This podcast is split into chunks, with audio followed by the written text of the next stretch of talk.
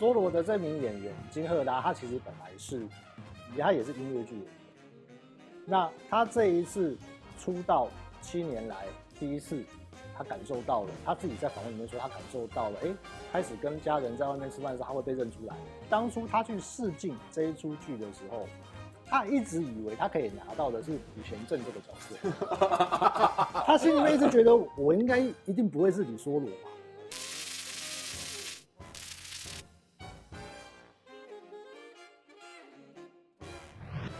到了第二部的时候，更惊艳的是，他竟然有裸戏。哎，可是好玩的 behind the scene 就来了，有韩国的网友有发现，就是在第十三集最后演完的时候，跑那个制作人员的 staff 的名单里面有一个名字就叫做惠成的替身。那一幕应该不太可能替身，因为他是正正面嘛，所以就是可能是合成啊。哦，现在技术一定要这么发达了吧？我们都已经可以 AI 了，对不对？有 AI 主播，有 ChatGPT，我现在不太相信了嘞。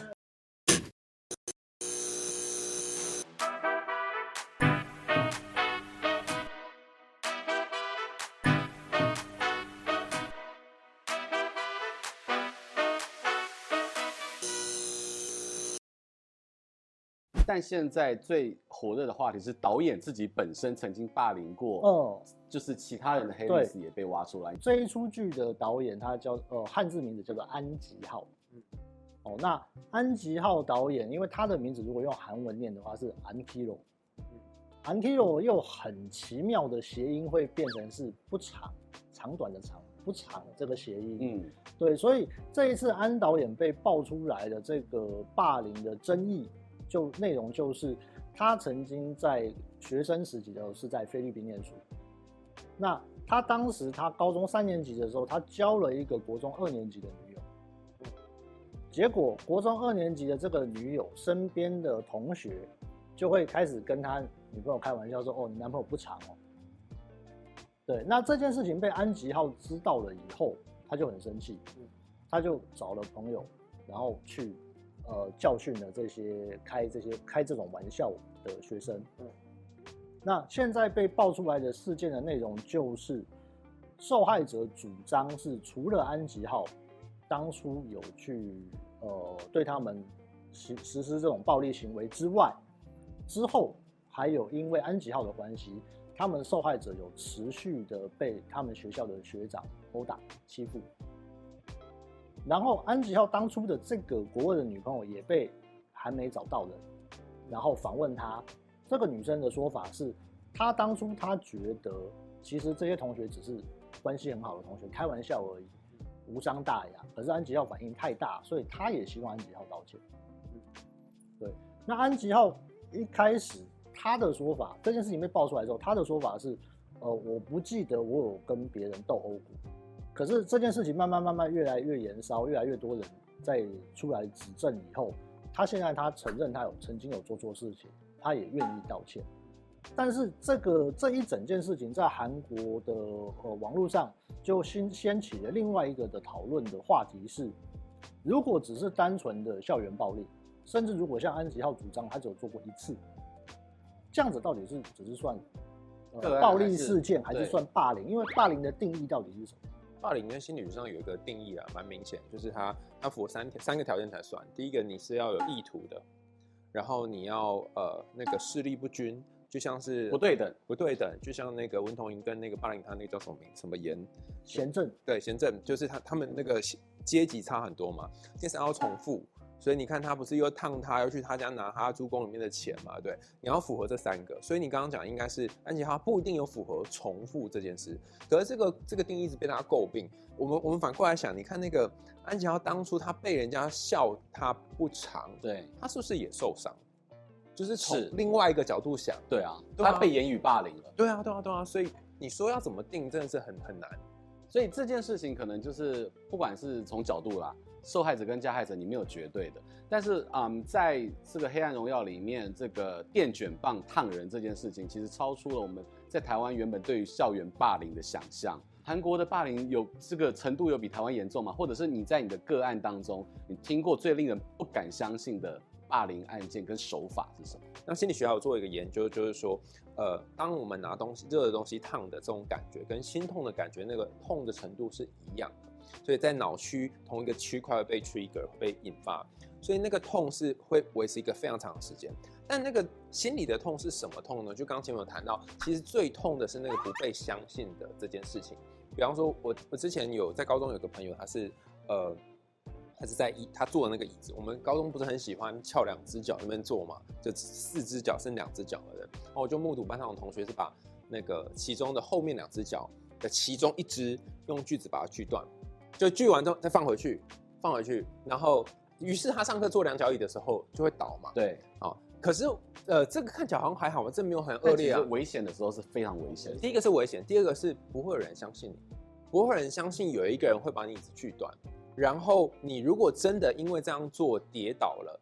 大家还会笑你说你太胖啦，吼，你谁叫你要坐两脚椅啊？然后这个心理上面那个烙印的伤痕，我觉得是不亚于电棒卷本身，而且可能还是双重的伤害跟打击。对，就是又笑你胖，然后你这边跌倒，你又没有人可以说，对，那真的是非常非常可怕。那我有遇过那个拿热水的。就是热水烫，我们学校不都有那种饮水机嘛，对不对？烫的，对，他就是在在你装热水，冬天的冷，在装热水的时候呢，它就特地不是有个按钮，就是可以锁定嘛，它特地按锁定，然后一边跟你讲话，然后故意把你的手这样推过去，整只手被烫的焦红。这两个例子都有一个同样的点，在于说，你如果去跟老师讲，老师会相信你。对，就是然后你自己手要伸过去的，所以霸凌的人通常会用这种很巧妙的方法让。呃，那个事情发生，但是你又不能怎么样，又不能就责，对，所以这真的是我觉得大家要学习怎么保护自己啊。我觉得在这个学校啊、职场啊，那回过头来，其实《黑暗荣耀》最大的亮点就是宋慧乔。宋慧乔她过去可能是不管是演这种外派医生啊、傻白甜啊、千金啊，都是光鲜亮丽，她身上穿的衣服都可以成为带货的一个重要的热门。可是她这一次在《黑暗荣耀》不一样了，衣服好素。对不对？而且他还做了哪些其他的准备？哦，《黑暗荣耀》其实除了宋慧乔以外，这一次《黑暗荣耀》之所以为什么会受到那么大的关注，当然宋慧乔本身是一个很大的重点，还有一个就是编剧金银淑，因为金银淑编剧他的前一出剧是《The King 永远的君主》，那是李敏镐跟金高银演的。那这一出一开始很受关注，而且他首播的在韩国的收视率就突破十趴，哇！可是，因为他呃，金银淑编剧在这一出剧里面讲引述的一些概念是平行宇宙，平行宇宙的概念，那导致到后面变成是有一些观众看不太懂，所以 The King 的收视率其实就是从第一集以后就开始叭叭叭递减，开始往下掉。然后再讲到宋慧乔，宋慧乔在演呃这次黑暗荣耀之前，她的前两部剧分别是什么？是呃男朋友。他跟朴宝剑合作的这一出，然后再来是他跟张基龙合作的《宪政分手中》，这两出剧里面，他其实他都是演哦那种现代的女性，有一点高冷，嗯，那种冷都女的感觉的。但是，呃，因为跟他过往的戏路其实是太过于相似，嗯，再加上跟他搭配的男演员其实年纪有一点落差，所以观众的普遍的反应都没有很好。而且这两出剧也是就变成是开播以后收视就没有什么太大的起色，因此这一次《黑暗荣耀》在呃要公布卡斯跟开播之前，其实大家就会很很聚焦在金银鼠这次到底能不能够重返荣耀，以及帮宋慧乔再创高峰。对，而且他们两个以前是合作过了嘛，所以这次又二度合作的时候，宋慧乔能不能够重返荣耀，这个就是一个很大的重点。宋慧乔自己本人，她为什么会接这部剧？哦，他自己并没有透露太多。但是金银淑有说，他在写这一出剧的剧本的时候，文同珢这个角色，他就是想着宋慧乔去写出来的，有点像量身打造。对对，那对宋慧乔而言是，呃，他自己，我相信他经过过往的作品的一些。可能不是再像以前那么亮眼的表现之后，他也会希望寻求一些突破。我觉得其中一个突破就是他要脱光，然后让大家看伤疤。这我相信很多的观众朋友应该是 吓吓到。对，就是光是他呃，哥讲的应该是那个他第一次要让李道宪对看到说，哎，他身上的伤痕其实有多少的那一幕。他在这个部分他自己有讲，他其实为了这一幕，他有做一个很。惊人的努力。对，我就我们听了以后觉得很惊人，是他在要拍这一场戏之前的三天，他就只吃香蕉，什么都不吃。然后控制体态，然后到的拍拍前一天的时候，他整天他就是甚至连水都不喝，他就是为了要呈现出他身体那一种很精实、很呃精瘦的那种感觉，包含是像呃大家可能会还会记得的是，他一开始遇到朱如真就是李道宪这个角色的时候，为什么会被李道宪注意到他？是因为他营养不良。哦哦。因为他过着是要复仇的日日子，他过得很辛苦，然后在饮食上面其实没有太大的余裕，对，所以他为了要呈现出自己身体的状态是要符合温同英的那个状态，他有做这样子。所以其实宋慧乔在戏里戏外都没吃饱啊，说实话，某种程度。诶、欸，戏外我们就不知道了。他至少在拍那一场重要的那一场戏的时候，其实三天只吃香蕉，对对，只只连水都不能喝。那。真的，一个演员要成功，他必须要做出非常人般的努力。那此外，其实在现场还有哪些你知道的有趣的 behind the scene 幕后的有趣的故事？哦，behind the scene 的部分，呃，像以宋慧乔来讲，她其实她之前是大家公认的带货女王。嗯，那可是其实这一出剧，我我们已经看不太到像以前那么明显的，可能宋慧乔的。服装或她的用品是有灰的啊、黑的啊，对不对？她就是尽量是穿的很素，这个是跟她呃有别以往不同的一面。那我像我刚刚说的，这一次这一出剧里面的各个配角，都其实让大家有各个眼睛一亮的部分。比如说像呃文同莹在剧中，他最先出现的帮手是他找了一个。帮佣的阿姨，嗯，那个帮佣的阿姨真的是好本色演出，你会相信她真的就是一个阿姨，对。可是这个演员连慧兰，她其实不是第一次就这么让人惊艳的，对对。这个阿姨是真的路边阿姨吗？没有没有，她是专业演员，她是专业演员，对，演的非常像阿姨，没错。对，那金银淑编剧也有讲，虽然这一部《黑暗荣耀》它是以呃宋慧乔为基底去构想整出剧。但是在所有的试镜里面，第一个定下的演员其实是连慧兰，其实是阿姨。对，再来是我们看到那个呃霸凌五人帮里面，就是吸毒的那个画家梭罗，梭罗的这名演员金赫拉，他其实本来是，他也是音乐剧演员。那他这一次出道七年来第一次。他感受到了，他自己在访问里面说，他感受到了，哎、欸，开始跟家人在外面吃饭的时候，他会被认出来。哦，对，他觉得很开心。可是他有透露一个很好笑的点是，当初他去试镜这一出剧的时候，他一直以为他可以拿到的是普贤镇这个角色，他心里面一直觉得我应该一定不会是李梭罗吧，结果没有想到最后就是把李梭罗给拿。最以为自己不会是的就是对，结果就是他，这是很有。他这是一个，就是他当初没有预想到的。可是我觉得还有另外一个看点，就是空姐惠成。对，惠成其实大家看到现在他在新的剧的角色，他已经超级瘦的，超级纤细。可是他为了这一个，在这个《黑暗荣耀》里面空姐角色，其实他有刻意的放纵自己，让自己的身材比较丰腴。对，有。而且呃，像其实这个演员车珠英，车珠英，我之前注意到他的是，他其实去年有出演。李准基的复仇剧《Again My Life》，他在里面他是演大魔王那个李李景荣身边的秘书，他那个时候看起来就是很精瘦、很干练的样子，而且没有什么太多的表情。但是这一次他在《黑暗荣耀》里面让大家看到了他那种拜金、花痴又不服输的那种个性，他表现得很奔放，让大家非常的惊艳。那当然到了第二部的时候，更惊艳的是他竟然有裸戏。哎，可是好玩的 behind the scene 就来了，有韩国的网友有发现，就是在第十三集最后演完的时候，跑那个制作人员的 staff 的名单里面有一个名字就叫做惠成的替身。嗯，对，所以开始就有人在讲说，哎，其实惠成的那一个裸露的两两两个两个两幕，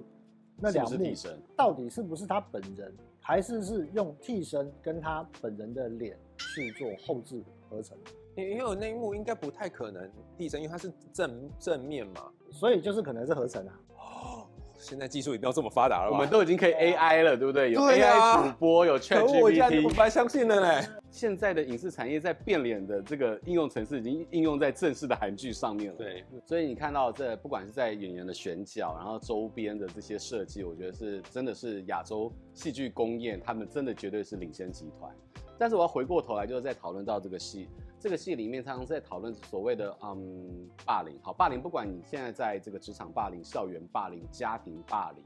往往会变成你明明是受害者，大家会去检讨这个受害者，因为你可能也做了什么事情，所以你变这样。刚刚讲到一个就是责怪受害者，典型现在是保护心理，就是保护那些观看的人。那有一个我比较喜欢的理论叫做黑羊效应。黑羊效应就是说，在一群羊里面，它一定会有一只黑羊，它是需要当那个代罪羔羊的角色。那代罪羔羊怎么来呢？就平常我们生活有很多压力嘛，然后有很多不公平的事情，甚至是你有些怨气没有地方可以出。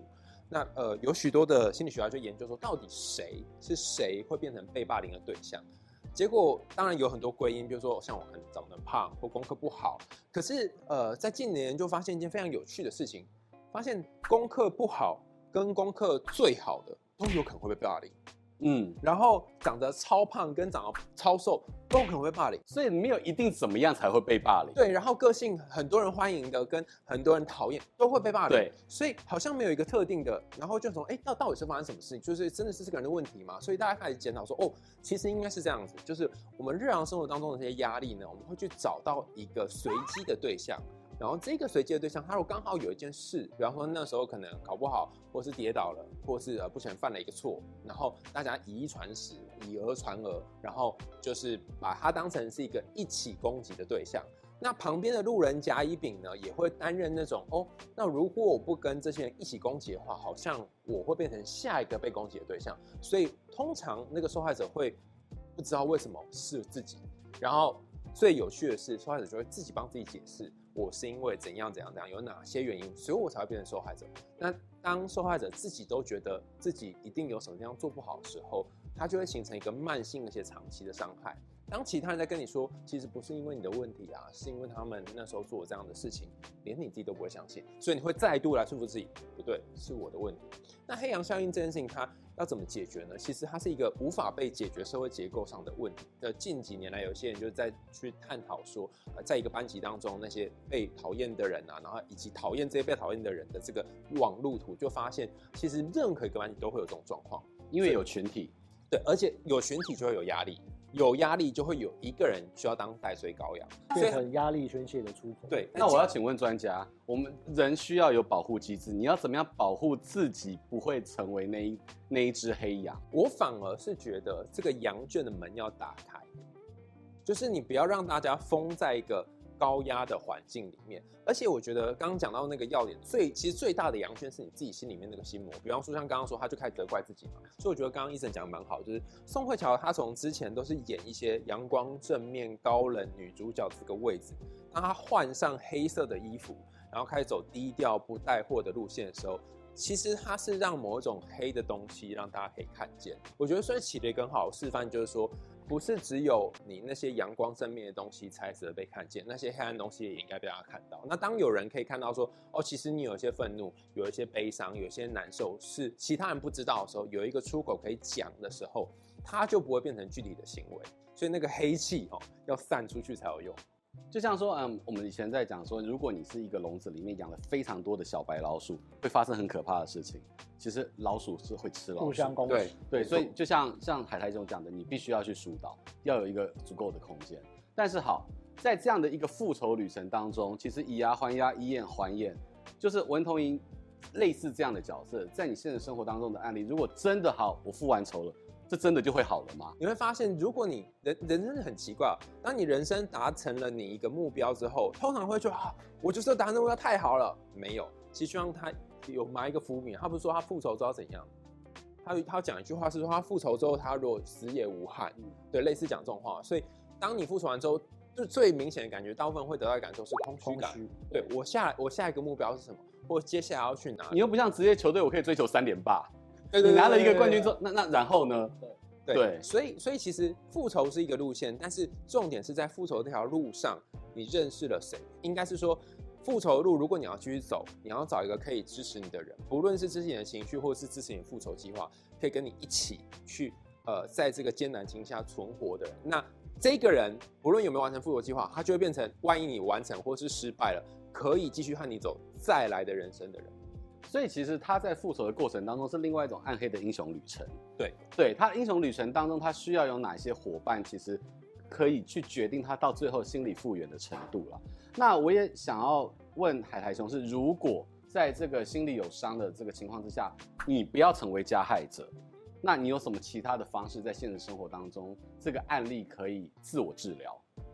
我觉得当大家看到任何只要有那种